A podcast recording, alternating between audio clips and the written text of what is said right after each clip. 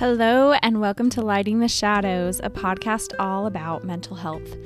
I'm your host, Kristen Lowerson, and today I wanted to talk a little bit more about the topic of miscarriage, which I addressed in my last episode. But I want to focus today on my sweet mom's experience around loss with her permission, my perception of watching her struggle through it as a child, and how I perceive things now I do this by sharing a letter I wrote to my mom this past week and a song I wrote for her about loss after my sister passed away. This episode brings up the topic of mom guilt, which I feel most of us moms experience at one time or another in our lives. And it takes a glimpse into how our imperfections and challenges can become strengths to us and our families in the end, even if they are extremely difficult and feel impossible in the moment. I'm so grateful to my incredible mother for letting me share a piece of her story and for being the amazing woman she is. I hope you feel inspired today to embrace your imperfections and give yourself grace.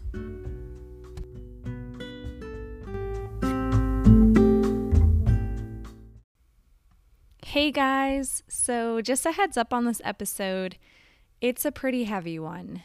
Um, I'm going to talk a little bit about some really hard things today grief, loss, guilt, shame, and the reality of mental illness. But what I hope to accomplish through this episode is to help people feel that even though sadness and grief can be extremely uncomfortable and confusing, feeling those emotions and processing loss is so healthy and good. I've received lots of messages from family and friends this past week about their experience with miscarriage, and it seriously breaks my heart how many families have to go through this. Having this conversation with people has helped me realize that because it's not talked about, people often feel like they shouldn't grieve or feel so sad because it shouldn't be that big of a deal, but it is a big deal. It's a hard thing and it's okay to be sad. I love the movie Inside Out, and I've thought a lot about the characters' sadness and joy when I was preparing for this episode. I feel like we want to feel joy all the time. I know I do. Joy feels so good, it feels so right, and we want to share joy with others. But like the movie portrays, there is a place for sadness too. Without sadness, we wouldn't be able to empathize with other people. Without sadness, we wouldn't be able to feel gratitude for the joy or really understand true joy.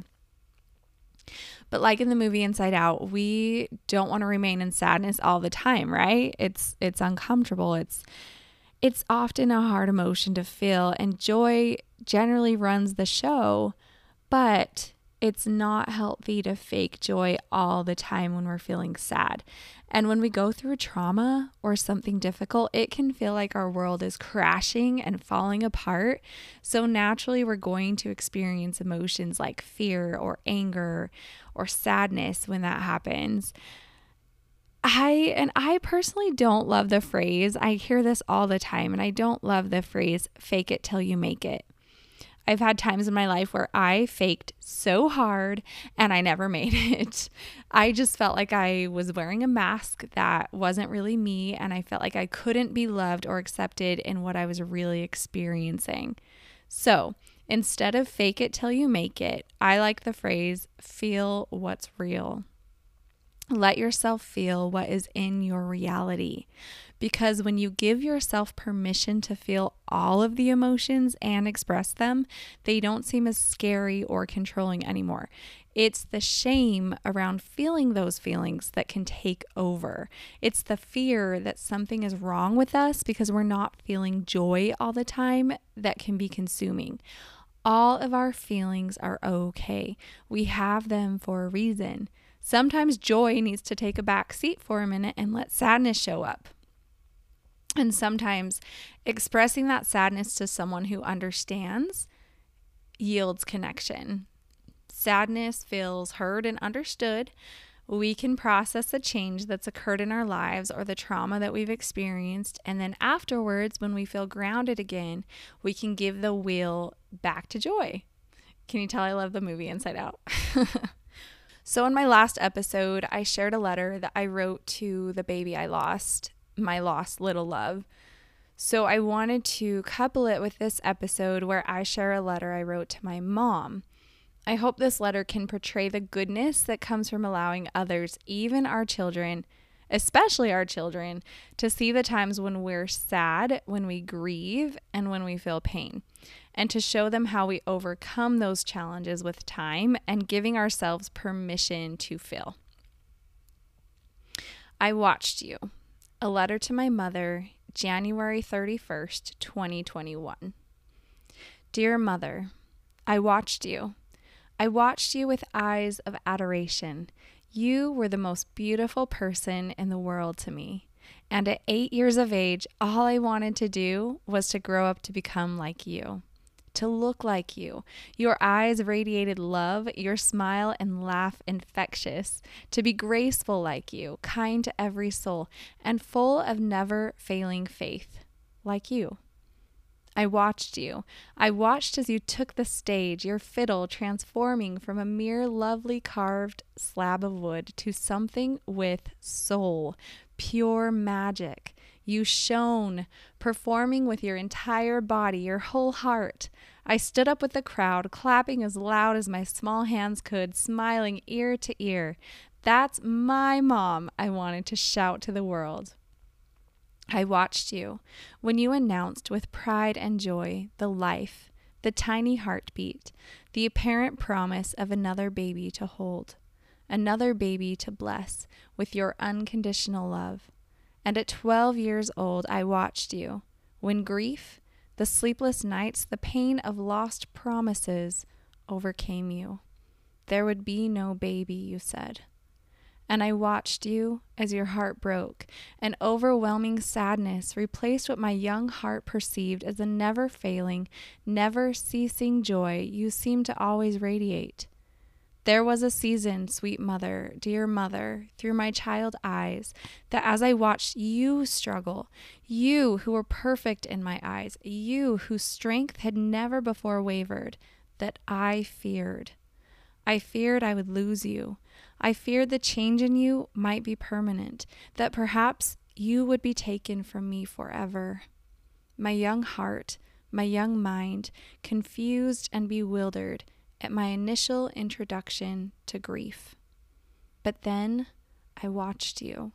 I watched you heal. I watched you grow, blooming into an even more compassionate, grateful, beautiful, and strong woman and I learned of change. I saw that perhaps there is purpose in the pain, purpose in those dark shadows that at times can overwhelm us, overtake us, and consume us. I watched you, and you taught me. You showed me what it meant to grieve, what sadness looked like, that no one is immune from heartache. I watched as you continued to be the beacon of strength, love, and light I always admired, only stronger, even brighter than before. Years passed, and I had my own child, my own daughter. Now we shared the title Mother, and I began to understand the joy, the fear, the pressure, the goodness, the overwhelm, the hard that the mother title brings. And shortly after, sweet mother, grief entered into our lives yet again on that dark autumn day when you lost daughter and I lost sister. We grieved together, and I watched with new mother eyes as you cried, you processed, you leaned on the help of others, you clung to faith. And again I wondered if there were life lessons to learn from the pain, from the hard, from the heartbreak. Then it was my own turn as mother to watch how my struggles, my faults, and my mistakes directly influenced my daughter. The fear and inadequacy felt paralyzing. I can't do this, I shouted to the skies. My tiny daughter is perfect, and my blaring imperfections are hurting her. I'm not enough. Anyone else would do a better job raising her than me. And she watched me. She watched me when I lost my own babies. She comforted me and cried with me each time. After the first loss, when she was just two years old, she was the first to hug me. Her tiny voice spoke peace to my heart. It's okay, Mommy. It's gonna be okay. But at the same time, I battled with guilt and shame. I should be strong for her. I should be the one comforting her, not the other way around. I don't want to make her cry. I have to be strong. When she was three and I was suffering a battle with demons, screaming their lies so loudly in my mind and attacking my very identity, she cried out with fear in her voice Don't leave me, Mommy. Don't you ever leave me. Oh, how could I ever forgive myself for causing these feelings of fear inside of her? She kept watching, and knowing so created the most consuming feelings of guilt I'd ever known. Why does what I'm going through have to affect her? I was drowning, and in doing so, I felt like I was drowning her too. But then the miracles occurred. My wise uncle told me words that will forever ring through my mind, piercing my soul with truth, burying those demonic lies that were once so crippling. Kristen, what if what you're going through now is exactly what you need to experience to become the mother your children need you to be? I pondered that notion. It stuck to me like superglue, providing a beacon of light in the enormous shadows of fear, heartbreak, guilt, and shame. And then I thought of you, sweet mother. I thought of the lessons you have taught me through your talents and goodness and love, most definitely, but also through your pain, grief, sadness, anger, and fear. You were there for me. When I lost my babies, you were there. You cried with me, and I with you. We knew each other's pain, and because of you, I didn't feel alone. You showed me the strength that can come through faith, through endurance, through experience, and through weakness. Because if you are truly perfect, how could you understand my imperfections? How could you comfort me in my own pain? How could you cry with me? And if I were perfect, if I didn't have my own battles to fight, how could I feel empathy for my own daughter? How could I show her that it's okay to cry, that it's okay to feel all the emotions, not just the happy ones? Now I watch. I watch my daughter learn and grow. I watch her fumble. I watch her become. I see myself in her. I see you in her sometimes. She is influenced by us, a bit of each mother figure, passed down through generations. But she is also beautifully and perfectly unique, meant to live her own life story just as I am mine and you are yours. I am grateful, dear mother, that I have you to watch.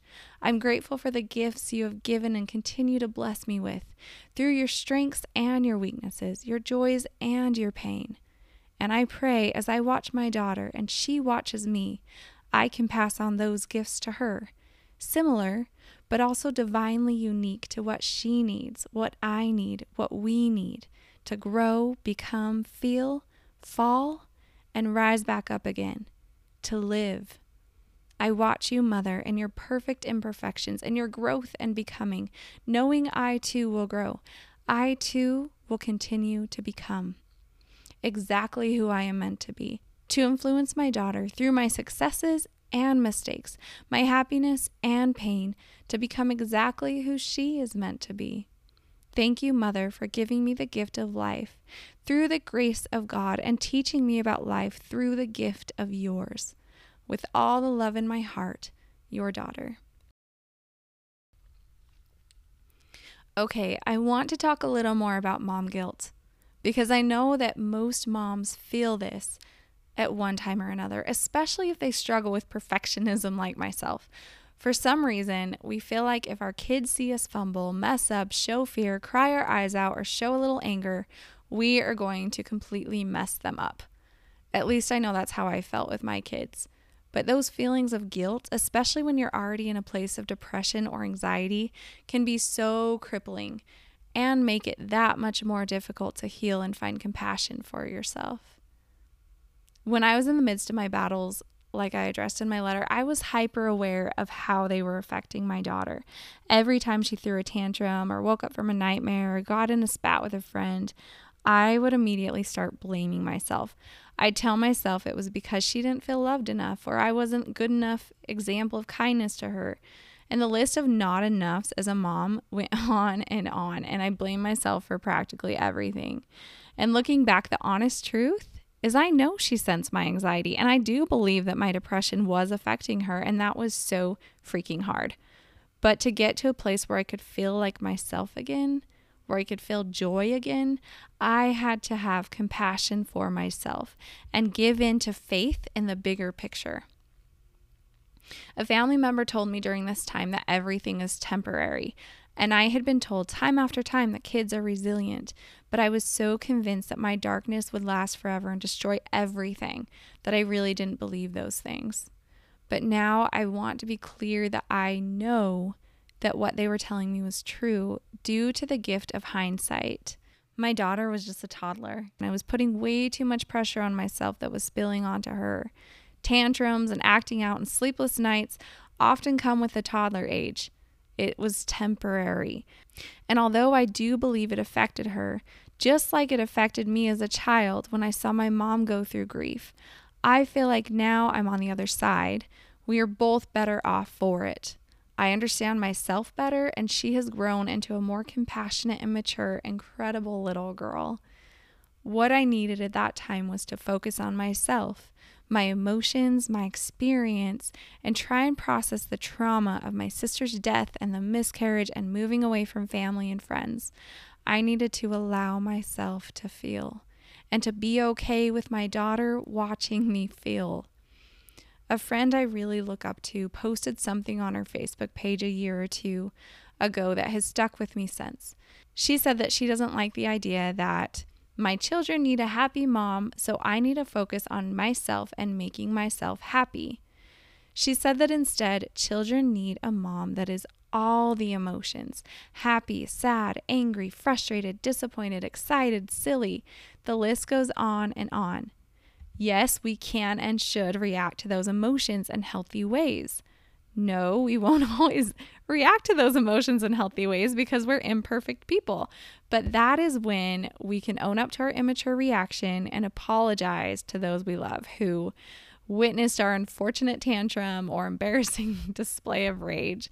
And in doing so, we show the people we love that it is okay to make mistakes, that genuine apologies can fix things, that it's okay to be imperfect and we are meant to learn and grow and teach from the silly or dumb things we do because of those big emotions that we all feel. So I hope you feel encouraged to feel. Let all those emotions become a beautiful part of your beautiful life. If we were all joy all the time, life would be boring. Embrace the emotions we've all been gifted with and learn through trial and error and time healthy ways to express them.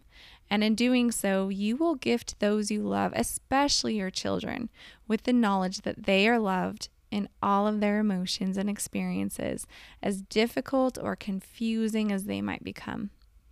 To end this episode, I wanted to bring it back to the complicated experience of grief and loss. After my sister died, I wrote a song to my mom about her miscarriage and losing her daughter, my sister. I sing about the pain and I sing about the hope I have through the faith I practice that brings me peace. I hope that this song can portray a bit of what I've addressed in this episode. I hope that if you're feeling grief, you can know that you're not alone and that you can honor your heart and let yourself feel. This song is called Always a Mother.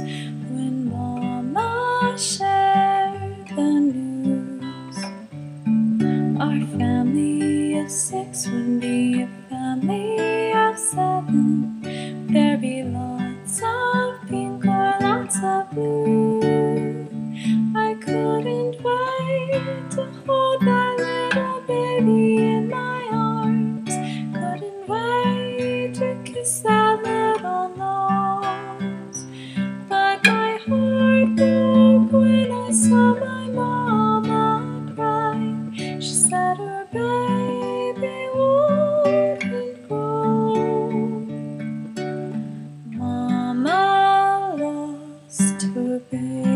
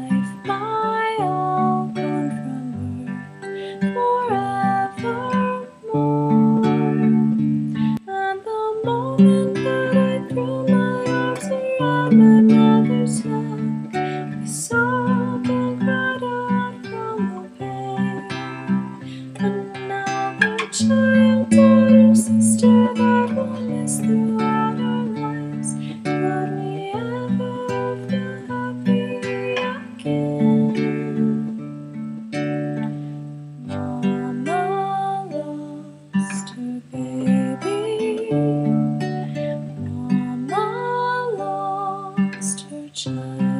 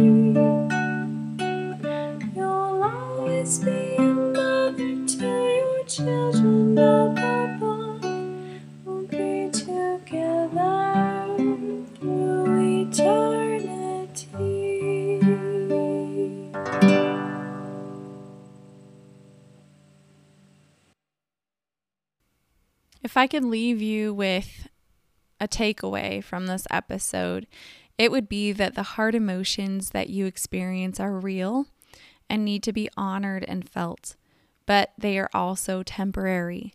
It's helped me to have faith in the bigger picture, to have faith that all things will work together for my good.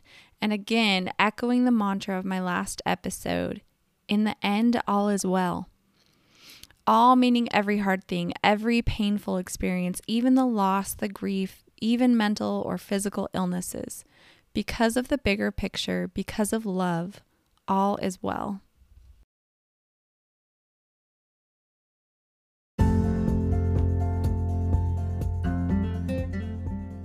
Thank you for joining me on Lighting the Shadows. I hope you felt inspired to keep shining your light and be the unique person that you are a person worth love, peace, joy, and life. I hope today's material has been helpful for you in some way. If you have any questions or comments, or if you would like to be a guest speaker, you can contact me through my website, lightingtheshadows.org. Have a wonderful week.